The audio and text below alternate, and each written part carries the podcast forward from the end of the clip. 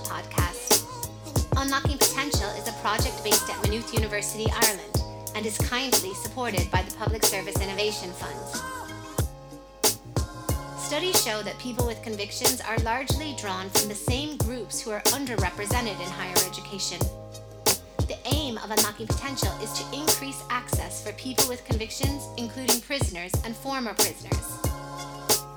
Over six episodes, we'll hear from a variety of voices who will share their experiences and perspectives on the role of universities and colleges in supporting fair access and creating safer communities. We will address questions like why is fair access for people with convictions important? How can we make this happen? And who needs to be involved?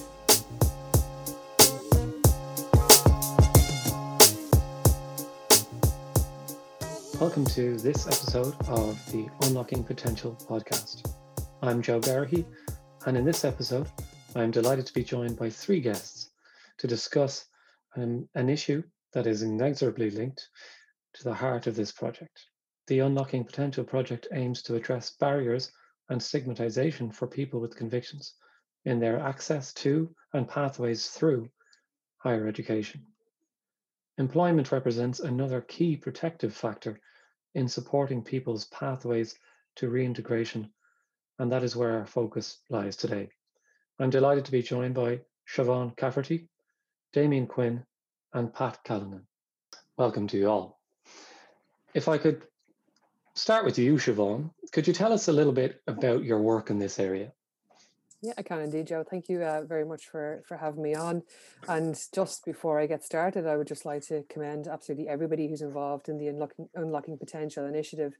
It's absolutely so crucial, crucial, as I think uh, both Damien and Pat will attest now later on when they're speaking, is that we need uh, all of the pieces of the jigsaw to come together if people are actually going to bring about sustainable change for themselves. So, yeah, my name is uh, Siobhan Cafferty, and I am the Social Enterprise Project Manager working with the Prison and Probation Services and on behalf of the Department of Justice. It's a bit of a long winded title, but uh, that's effectively what I do.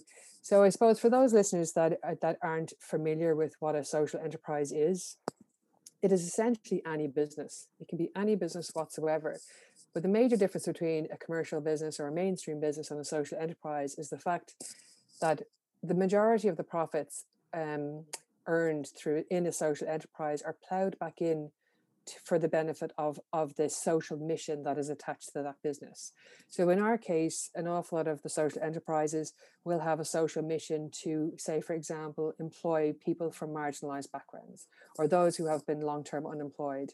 And obviously within that cohort or that definition, people who have a criminal record and who have found it difficult to access employment fits within that. So as I said, it can be any business whatsoever. In fact, there's there's they reckon that there's about six thousand social enterprises within Ireland, um, and often they go under the radar. And some some are very good at being public about uh, putting themselves out there, and then others feel that they don't need that feel that that's necessary. So really, social enterprises are all around us. They really provide the backbone to Irish society. And I actually have to say, throughout COVID in 2020, they really stepped up to the plate um, and really, I suppose, supported their local community and continued with the employment of people who were further marginalized as a result of COVID. So they play a significant role. So, why, I suppose, uh, do I do what I do? Um, I come from working in the community and voluntary sector with a number of marginalized groups. Um, and my most recent role prior to this one was uh, I was a manager of a probation funded project called the Bridge Project here in Dublin, and we worked with uh, adult male violent offenders. Um, and despite the vast majority of the people that we worked with wanting to change on release from prison, everything was was against them essentially. Um, and finding work, uh, they were talented people, they had skills, um, and experiences, I suppose, that that employers were seeking, um, but the criminal record was something that was really holding them back.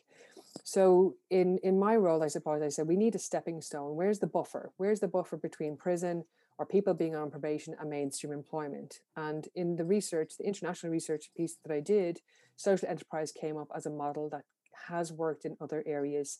And we decided here, the Department of Justice, the Irish Prison Service, and the Probation Service decided we need to do this because what we're doing isn't working as well as it should. So back in 2017, the Department of Justice launched uh, their first social enterprise strategy called A New Way Forward, and it really was. And I'm very pleased to say that um, that worked incredibly well, and we'll give I'll give some examples now in a moment. But back in November of last year, um, uh, the the new Minister for Justice, Minister Helen McEntee, launched the second iteration of that uh, social enterprise, um, I suppose, policy uh, and broadened it out to include both social enterprise employment as well as entrepreneurship as potential employment options for people with criminal records. I think that's a, a, very good synopsis of your work and the initiatives that are ongoing. And within that, I think it's really important to note uh, some of the uh, overlaps with this project. And as you rightly say, when uh, seeking to be more inclusive and targeting marginalized communities, the overlap between people who have been marginalized in various different ways and potentially have a, a conviction uh, is is very uh, significant. But another point that I think is well worth uh, highlighting is that while inclusion is is quite a buzzword at the moment and, and a crucial part of both of our work, that part of the uh, attraction is not just inclusion, is that people who have been excluded thus far by informal and formal barriers are uh, an addition to the employment, an addition to the higher education university, and can really contribute uh, in fantastic ways rather than just being allowed in. They are a great addition to uh, that environment uh, and bring so much to it. And that has been the case uh, in, in Maynooth University, where uh, they have a long history of, of including people from diverse uh, communities. Um, one thing that struck me, though, for people who have never uh, potentially heard of uh, social enterprise, could you give a couple of examples of some of the businesses, without naming names, of course, but some of the businesses that are uh, operating as social enterprises that maybe people may not have any uh, idea that they are, just to give a sense of the their those six thousand uh, social enterprises you mentioned they really span a number of different sectors, to be honest with you, Joe. I mean, it's everything from the hospitality sector, catering, manufacturing, recycling. There's a lot of kind of waste management uh, elements uh, that social enterprises have really kind of taken charge of retrofitting to uh, upcycling to uh, furniture making, furniture restoration. Really, I mean, any business whatsoever, as I said, can be a social enterprise. And there are a huge number of examples right around the country where they are employing people that no one else will employ. Whether it's people with criminal records, whether it's people who are long term unemployed and don't have a recent CV that's full of various different jobs, or, for example, members of the traveller community. So they really play a very significant role in giving people the opportunity to be able to get their foot on the employment ladder. Um, and in many cases now within the criminal justice sector, we see it as a buffer. We see mm. it not as the end result, we see it as a stepping stone to mainstream employment where there is a higher earning potential for that individual. Um, and what I suppose what employment in a social enterprise does it gives the individual a belief in themselves that A, they can do it, that they can be employed, that mm-hmm. they're worthy, that yes, they may have a past, um, but this is their future and their present and their future. Um, and from from the employer's point of view, and we'll hear from Pat now later on, is that actually they they are a, an added value to to any business. Um, and of course, there's going to be exceptions to that, but the very nature of HR and recruitment is that, you know, you're, you're going on the merits of someone who's sitting in front of you for 15, 20 minutes. Um, and in the case of people who have criminal records, in my experience of working firsthand with people, they very much want to be able to to move on and to be given that opportunity and for employers to see beyond their past. I mean, one of the things that I often say to employers or anybody really who will listen to me um, is at what point can someone lose the label of being an offender or ex offender or ex prisoner? At what point, haven't done their sentence, haven't completed their probation sanction, haven't done what the judge has handed down to them as a punishment for the crime or crimes that they have done, at what point can they actually leave that label behind? And I firmly believe it's one of the one of the most difficult, if not the most difficult label to leave behind. And I think in in the experience of the people that I've worked with, um, both on both sides, both both the person who has a history of, of criminality and also employers, changing the label from offender, ex-offender, ex-prisoner to employee or employer makes a significant difference. And in terms of the unlocking potential piece that you're doing, changing that to also student, third level student is significant. And it's about that self identity piece, um, you know, and being able to move on. Like securing a place in a third level institution or securing a job cannot undo the harm that that crime caused in the first place. But we know for a fact that it can absolutely reduce that harm in the future completely in some cases prevented from ever happening again. So we we we acknowledge that that's happened that there is a history that that's there. Everybody has a history. Um, but we have to be able to acknowledge that people have to be given the right to be able to move on um, and having done their time as handed down to them and losing and shedding the label of offender or ex-offender uh, is something that goes a significant way towards that. Absolutely. And I think that's a point well made. And it's something that we really want to focus on in this project is that uh, role of self identity and becoming a student instead of being labeled an ex offender or the various other labels. And that can, as you said, it doesn't uh, remove the potential uh, past harm that may have been suffered or uh, cause, but it is a step towards a better future. That, again, with unfortunate blanket policies, whether it's in employment or uh, in education, often uh, perpetuate those identities and labels, whether uh, with little regard for the complexity of everyone's life and everyone's story and what the future may or may not hold. Um, so I think the point about the buffer is very important as well. And, and many of our listeners may not be familiar with this, uh, what is often called in the criminological literature, this transition period, this uh, process of going either from uh, incarceration to uh, that uh, road to freedom rather than that release date.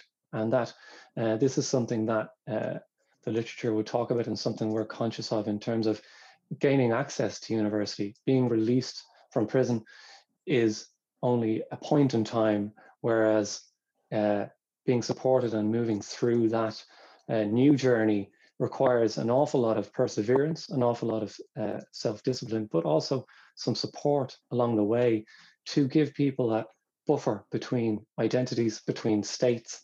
Um, and I, I, think that's a really key point to, to highlight. Um, if I could turn to you, Damien, and uh, ask if you could tell us a little bit about uh, some of the challenges that you've uh, faced over the years uh, in your uh, seeking employment. First of all, I suppose you just finished on transition there.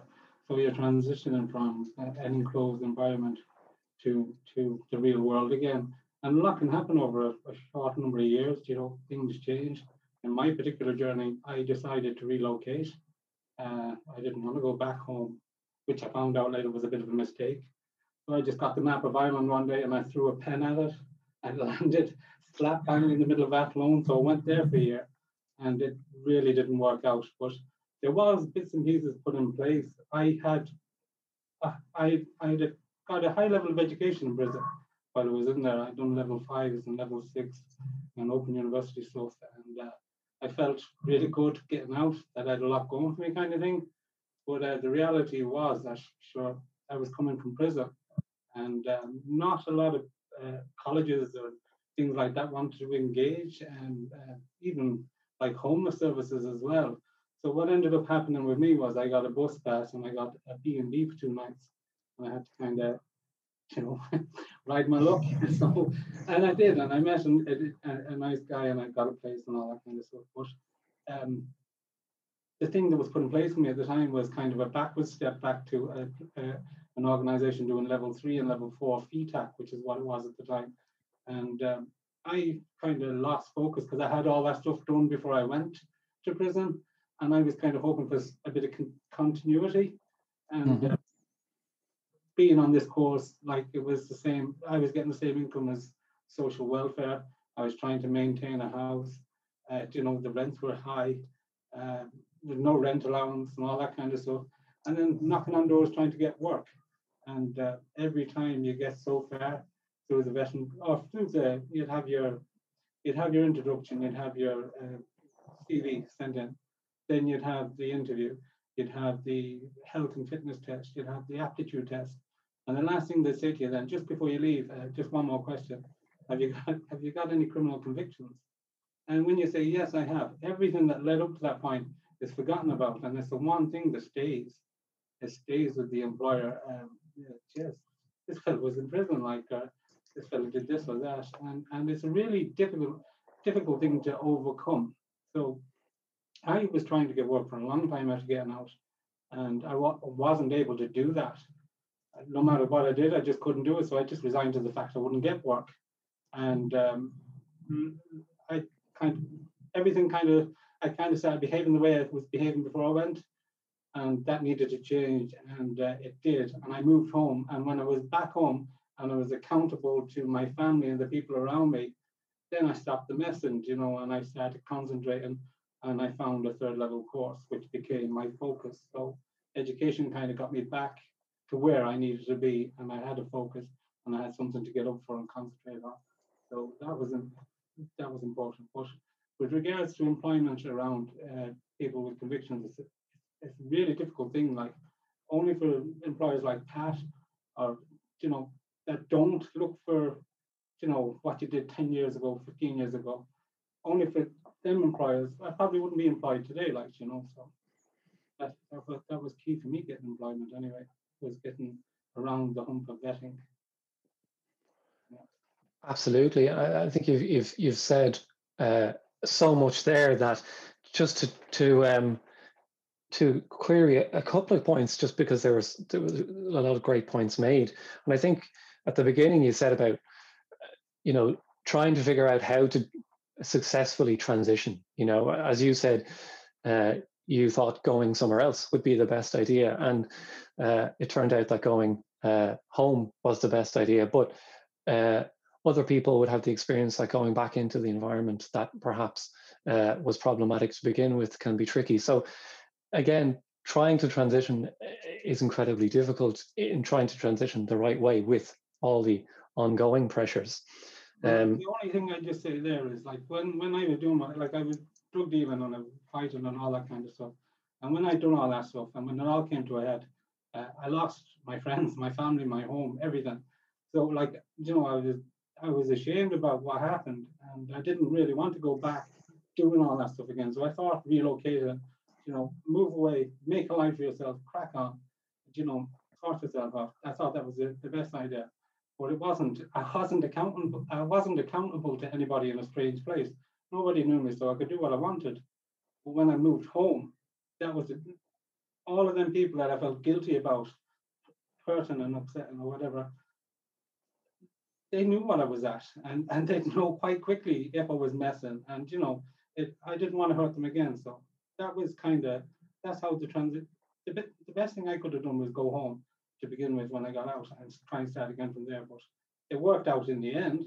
But I needed to kind of figure it out that way, you know. So Absolutely, it's really interesting uh, to get your experience on that because um, you could imagine that the clean slate approach, as you as you tried the first way around, might be a way to, as we're talking about, get away from those uh, labels and get away from the kind of stigmatization that you were likely to encounter. But in your case, it worked in your favor to have that level of accountability of your of your family and friends.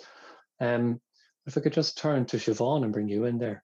Yeah, sorry, um, Joe, for, for jumping in. And uh, I love hearing Damien speak around this because, you know, it, it's great to see someone have come through the system and do so incredibly well.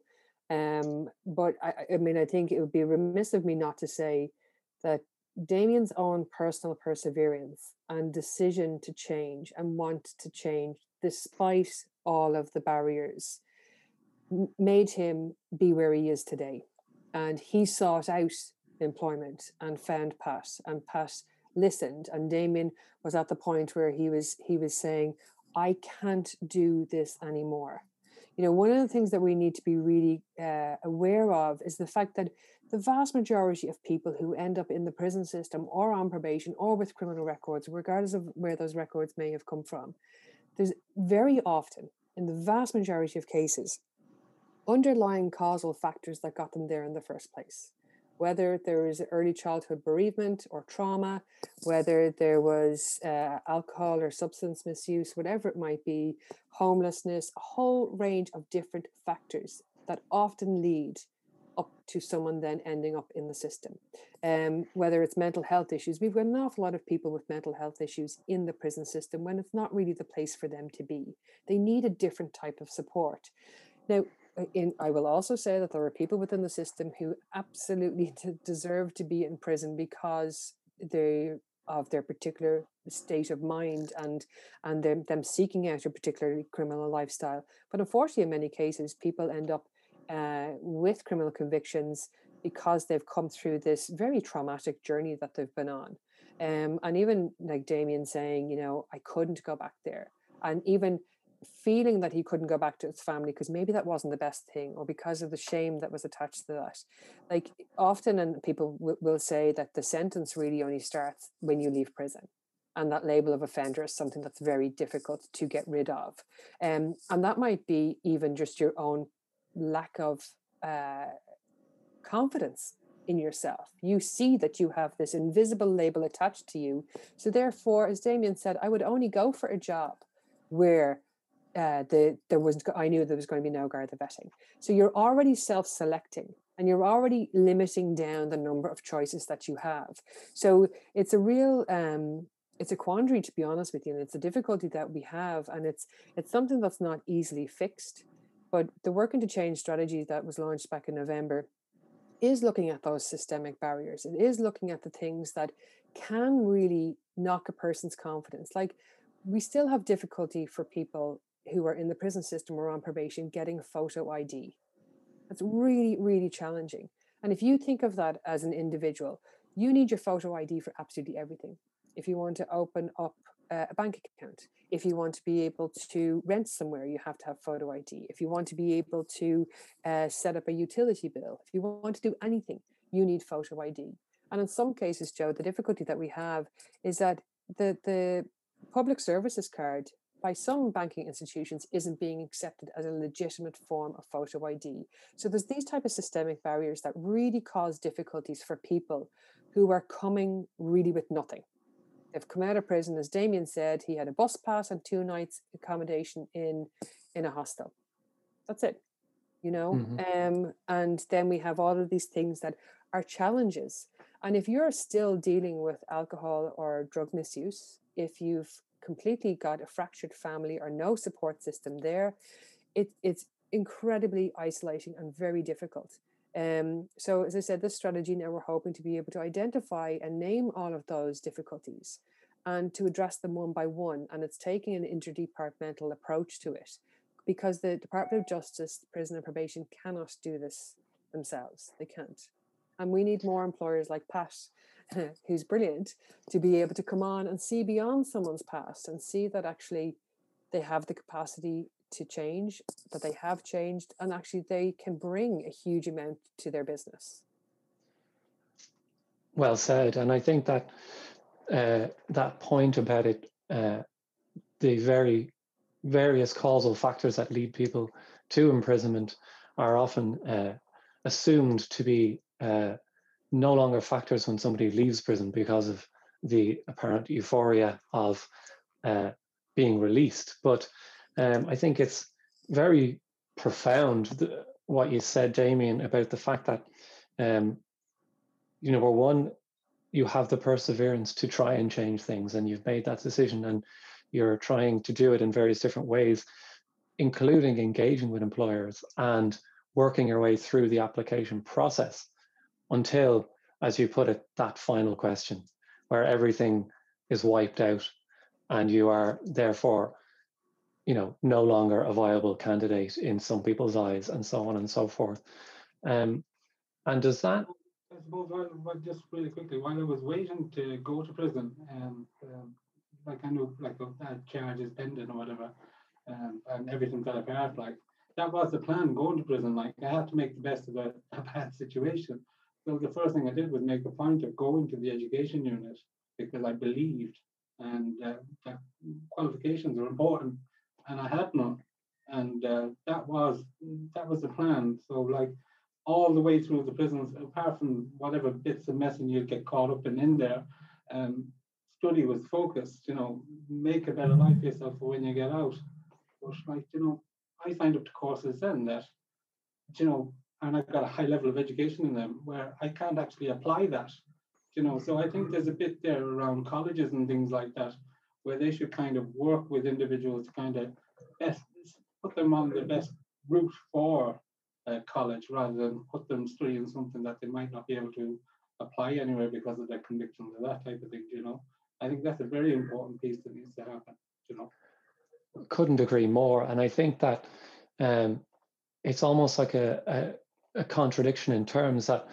Uh, some of the positives, as you said, you can achieve in prison with that kind of structured education and so on, is one of the things that is uh, unsupported then when you get out. And as you said, there was no uh, track or pathway for you to go into uh, further education and used your education as a springboard to something else. You ended up having to go backwards in a sense because you'd, you, you'd and I think I will mention the uh, current Maynooth University and Mountjoy partnership where that is exactly the aim of developing a, a stream uh, that has a pathway between Mountjoy and the university. So their students are supported uh, while they're doing their education uh, during their sentence, but then they can either begin their studies at Maynooth University uh, before they leave or are supported to continue it after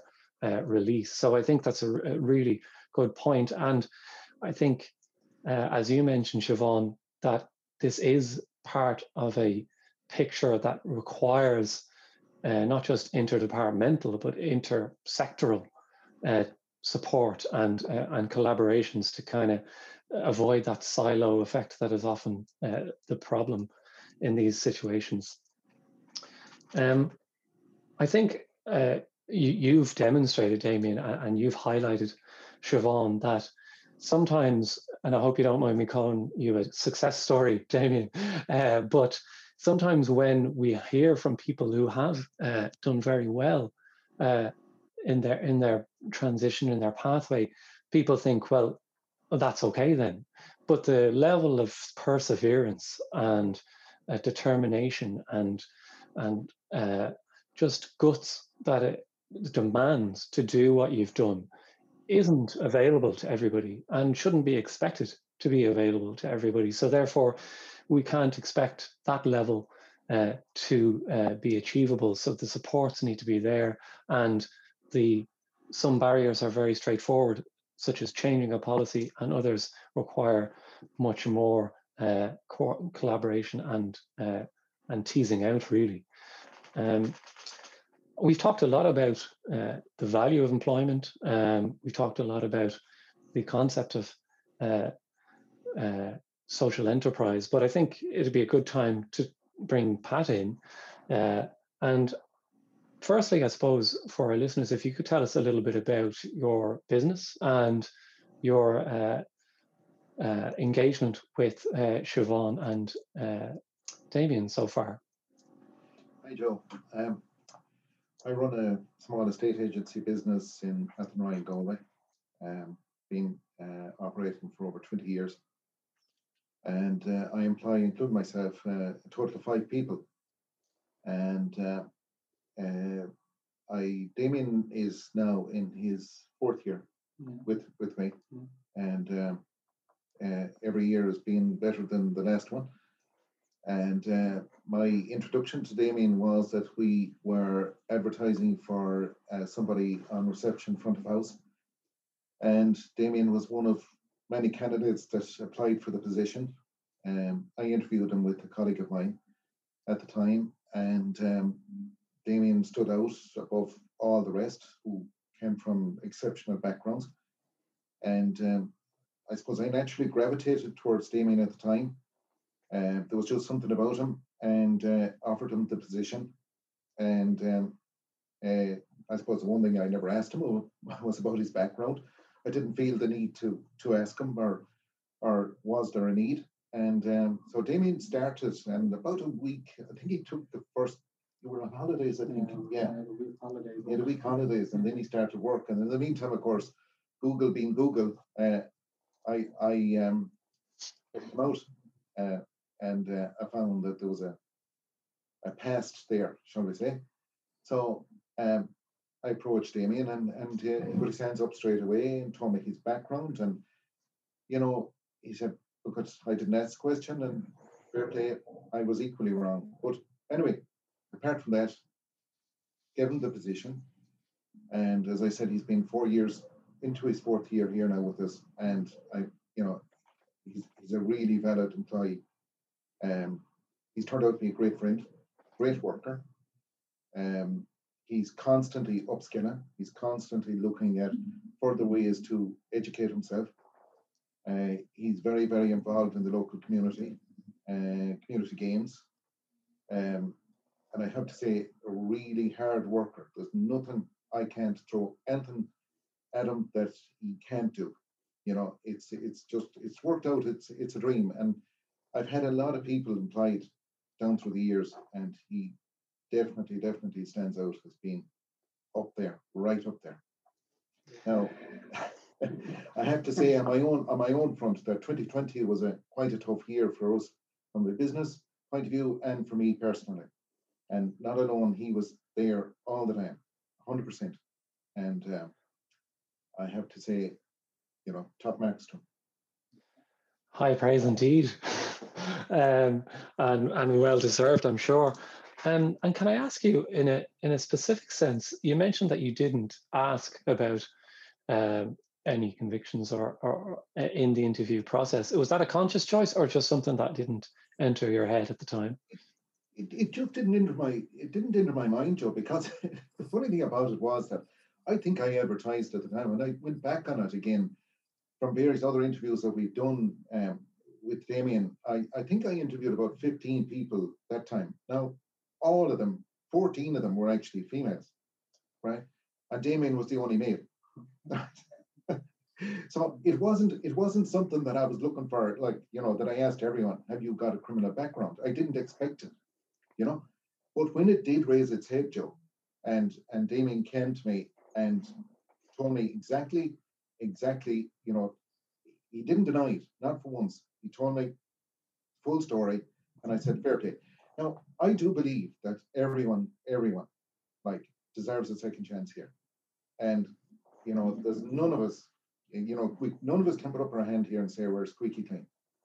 And and the one thing I find about the system is that I could go back on on the various search engines and I could actually um, you know, I I had the ability and the the, the, the know-how to check Damien's past.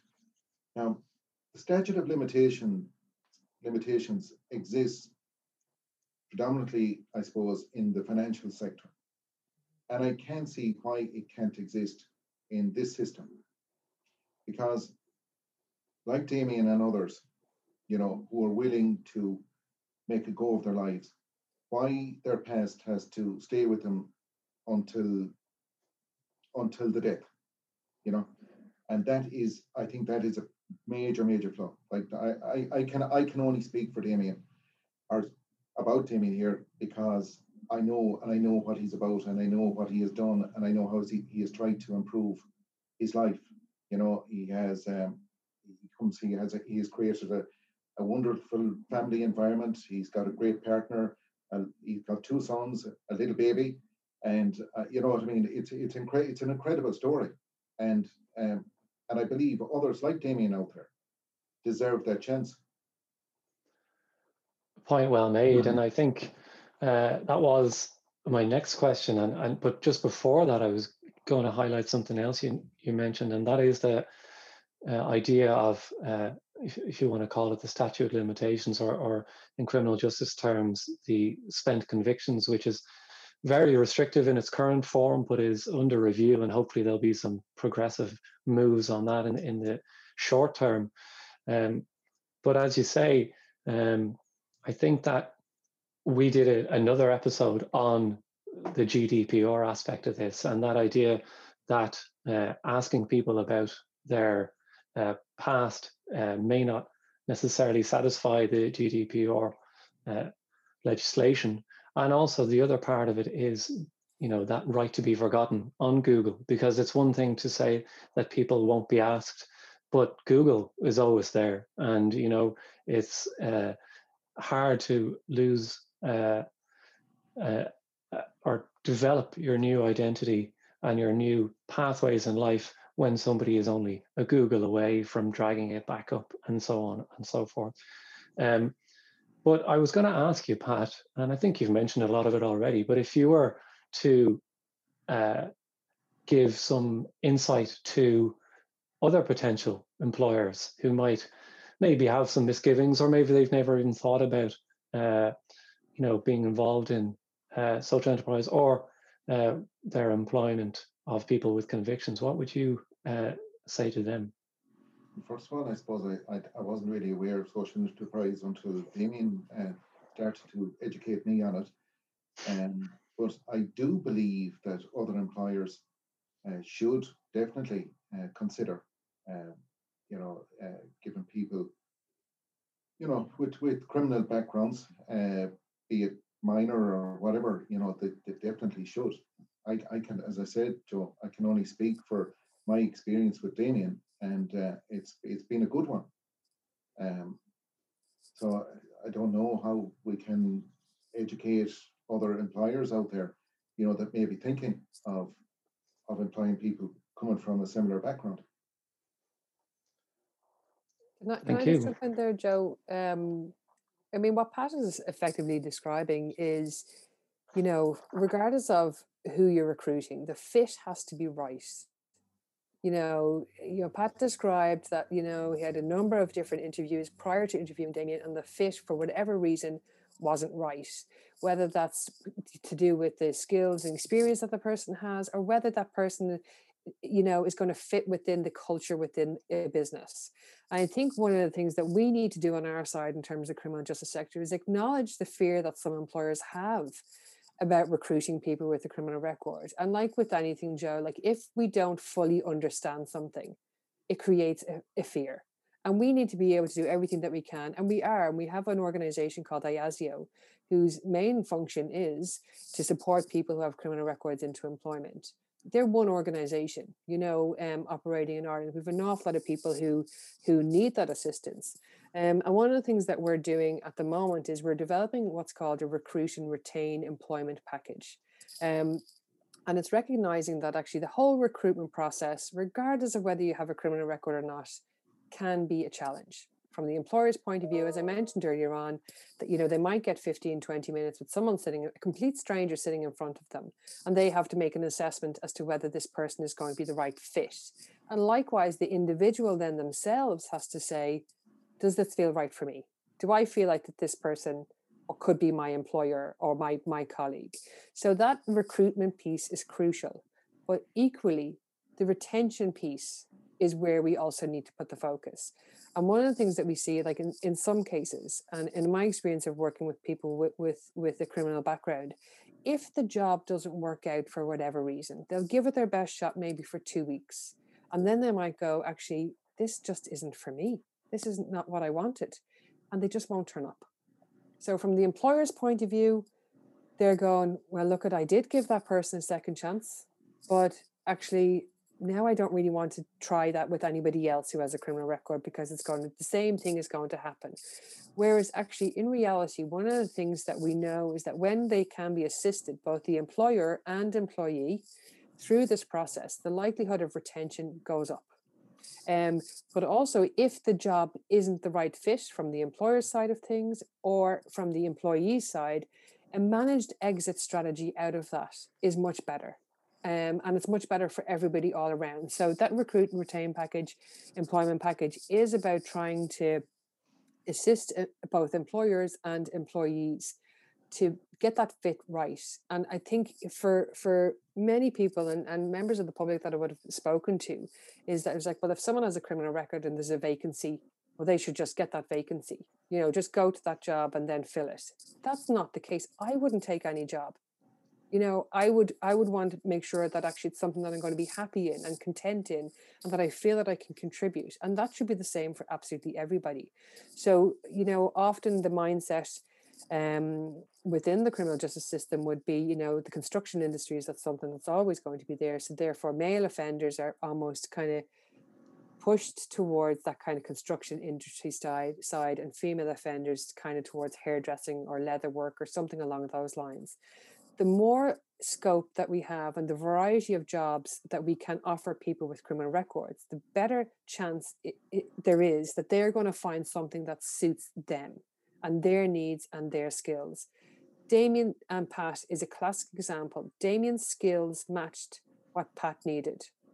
And then Damien brought that personal uh, perseverance, peace, and that confidence to be able to say, I want this, I want this. So there's a lot of work that we need to do on our side. There's a lot that is happening, but we now need to get employers involved that they can then help us to influence what's happening upstream. Because there's lots of, and Damien mentioned it, open university courses, various different training. But if we're not um, bringing people in the prison system or probation system to the stage where uh, they have the right skills that employers need, we're doing them a disservice. We need to be able to talk to employers and say, where are you hurting? Where are the where are your vacancies? And obviously, COVID has had a particular impact on that. But there's still going to be opportunities. There are still opportunities. In fact, just today alone, at a social enterprise, call me and say, We've got four vacancies and we want to recruit from your sector. So we need to be able to capitalize on that and and listen to employers and listen to the likes of Pat saying this would help um, and this would help me in the future or um, you know that this would this would maybe be something that would influence other employers to take uh, people with criminal records on i think it's it's great to hear about some of those uh, initiatives that are that are in play. And i think it's really important as you say that that we talked a lot about labels, but that idea that uh, someone with a conviction who takes up a position and then leaves for various different reasons because the job is not a right fit for them is still defined by their conviction. If they come to represent i'm all people with convictions. I'm not going to hire a person with a conviction because that one let me down. But if that person is an individual and not just a person with a conviction then that is not the uh, mindset that the employer would have for anyone else if you take any characteristic of or, or, or element of somebody's history. But I think a, a, very pertinent point that you've made and is very central to our uh, project as well is that idea of uh, bridging the gap of understanding that uh, more knowledge means that people in whether it's employment or education don't have those uh, potential misgivings or maybe uh, don't have the right amount of information to make decisions. So, to give a really simple example from the research that does exist on uh, admissions policies for higher education in different parts of the world, there's essentially no uh, credible evidence that uh, admissions policies who that restrict or ask people about their criminal convictions uh, has any uh, positive impact on campus safety, for instance. But there is uh, uh, literature of uh, examples of how it detrimentally affects, negatively affects those people who are seeking to progress in their pathway on in life. So, as you can see, bridging that knowledge gap is goes a long way to changing people's attitudes and policies and practices in this area. Um, one thing um, I wanted to mention there that you also noted was that the right fit and the right skills and training for people to take up uh, positions is really important. But the barriers come into play here as well. And one thing that we find is that uh, some people with convictions uh, are interested in maybe community work and areas where they feel that they can draw on their experience and and contribute to maybe help people who are on uh, on the path that they uh, went down in their own lives. But there's considerable barriers to some social care courses and different elements. And a key point is that where uh, disclosure is necessary or perhaps part of someone's uh, probation or license in different countries, that's absolutely fine. But those courses can still mitigate when someone should be asked to disclose. And if they need to do a module that needs disclosure, they can be directed to another module if they choose to do so, rather than have a blanket policy. Um, I have one question, and we are coming to the end. Um, for you, uh, Damien, and Pat mentioned that he, uh, like many people often do, Googled you. And uh, it crossed my mind that uh, something that you may consider when starting a job or uh, going to a new environment is whether you disclose or whether you tell people about your past or whether you feel a burden to withhold that information or, or how you how you manage that uh, in your employment life or, or, or everyday life I'm, I'm pretty pretty open about my my background now like you know I, I learned to accept it a long time ago you know live with it and like I've been really lucky here with Cash you know I got the skills in prison business administration more that I apply here every day. You know, this is a, a position of trust that he's given me. I'm not out on a building site drilling holes or whatever. He's he's asking me to deal with really important, uh, doing a, a really important job, which is care for the clients of this company that are buying a house, a life changing thing, or selling a house. You know, it isn't like you know stacking a shelf somewhere. This is this is a really important job, and uh, he's trusted me to do that. Uh, but with regards to, um, say, in uh, community development side of things, which I, I, do a lot of as well, like I applied, uh, well, I was asked to be uh, the secretary for the county for Galway Community Games. And uh, I got that role after a three month process. Basically, the vice president of the, the national organization was the guy that approached me. And uh, we had the coffee and we had the chat. And he said, Would you do this? And I said, Yeah. I said, What's involved? Garda vetting. I said, I have to stop you there now. Um, I have something from my past. I should probably tell you now. And uh, so he said, Well, when I told him what it was like, as I told you, um, he said, he just sat back on the chair. He looked at me and he said, What have you done since that time? And I never got asked that in, a, in an interview in my life, you know, and it was a really, he kind of caught me on the spot then because I thought I was going to have to be telling him about all of the negative stuff. But I said, well, I went to college. I well, I held on a job, two jobs. I went to college. You know, I've done all this extra training skill. I do this in my spare time. And I was able to all these positive things completely outweighed what happened years ago that I, that I can't change anyway. So part of my thing now is being open, and everybody knows me in my area, and they know what I'm all about. And I'm all about helping either people coming from that environment in my spare time or people heading into that, uh, you know, like in mentoring capacity. And uh, that's that's how I that's how I I suppose progress now is my progression is helping others progress. That's that's what I do. I think that's a, a very uh, poignant uh, point that I'll, I'll come back to in a moment. But I wanted to bring you in there, Siobhan. Yeah, I mean, I think what what Damien just described there is, in a way, you know, an ideal uh, disclosure of of a past situation. You know, um, we do have to ask ourselves how many times does an individual have to make that disclosure, and how long does that have to go on for? That's very much around the spent convictions piece that you mentioned earlier. But one of the things I suppose to to you know, this is about myth busting. You know, when there is a, a I believe, a misunderstanding around Garda vetting and the Garda vetting process. Garda vetting, um, you know, for, for those that are listening and employers, when someone goes to regard the vetting process, they have to uh, detail all of the previous residents where they've lived since they were born. And then they also have to highlight the convictions that they have on their record. Um, that then goes off the Garda vetting unit. They check all of that and they verify yes or no that this is what the person's basically telling the truth. They've done they've listed everything that they have on their criminal record. It's very much a one-sided view of the individual, as Damien has has very rightly pointed out. But that is not the decision. That doesn't give the employer the yes or no decision.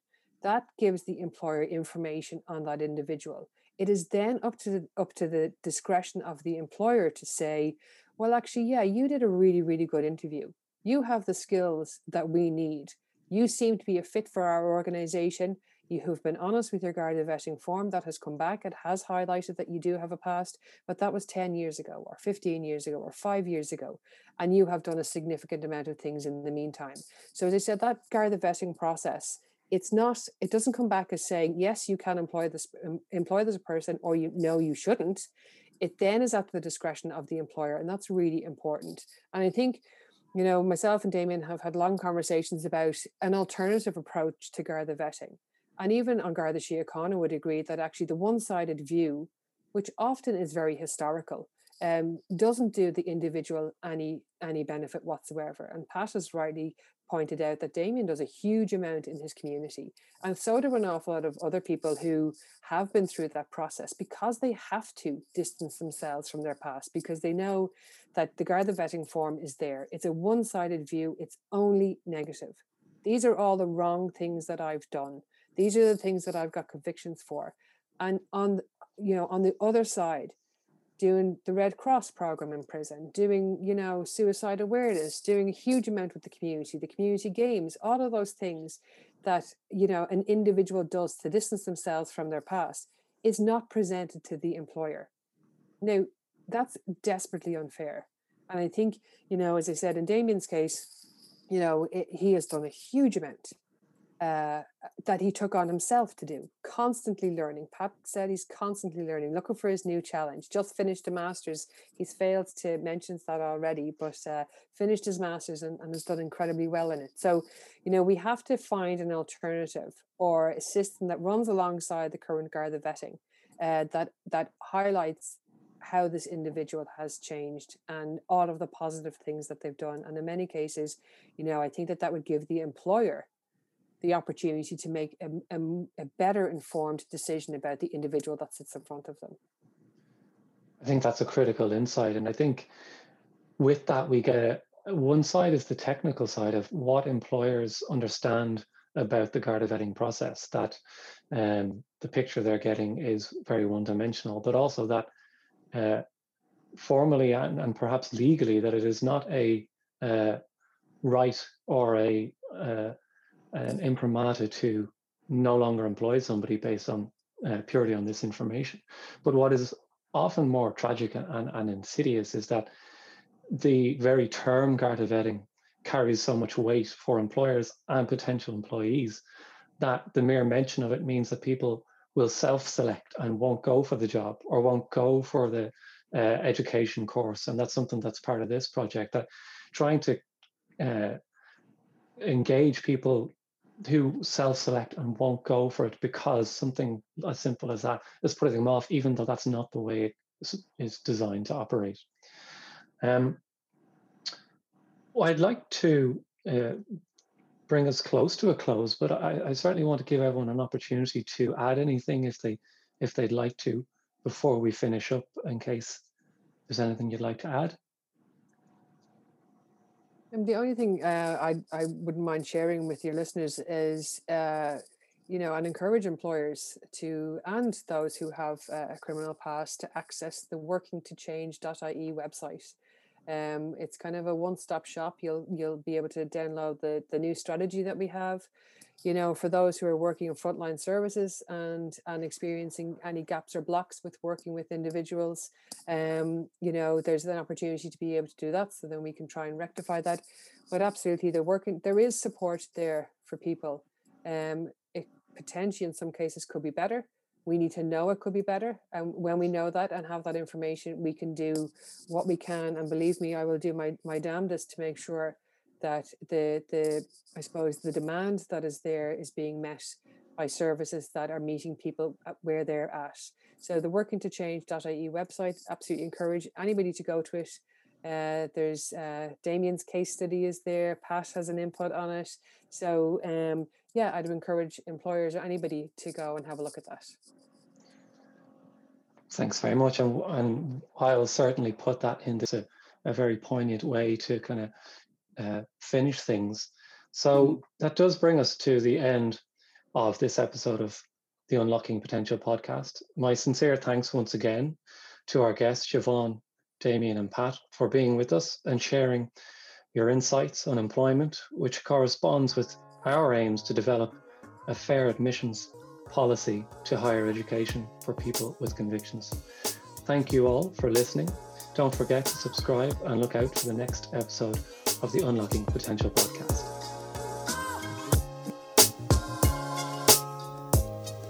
Unlocking Potential is funded through the Public Service Innovation Fund and led by the Maynooth University Access Programme and the Maynooth University Department of Law, with support from my lab, Maynooth University Innovation Lab, and diverse partners across education and criminal justice.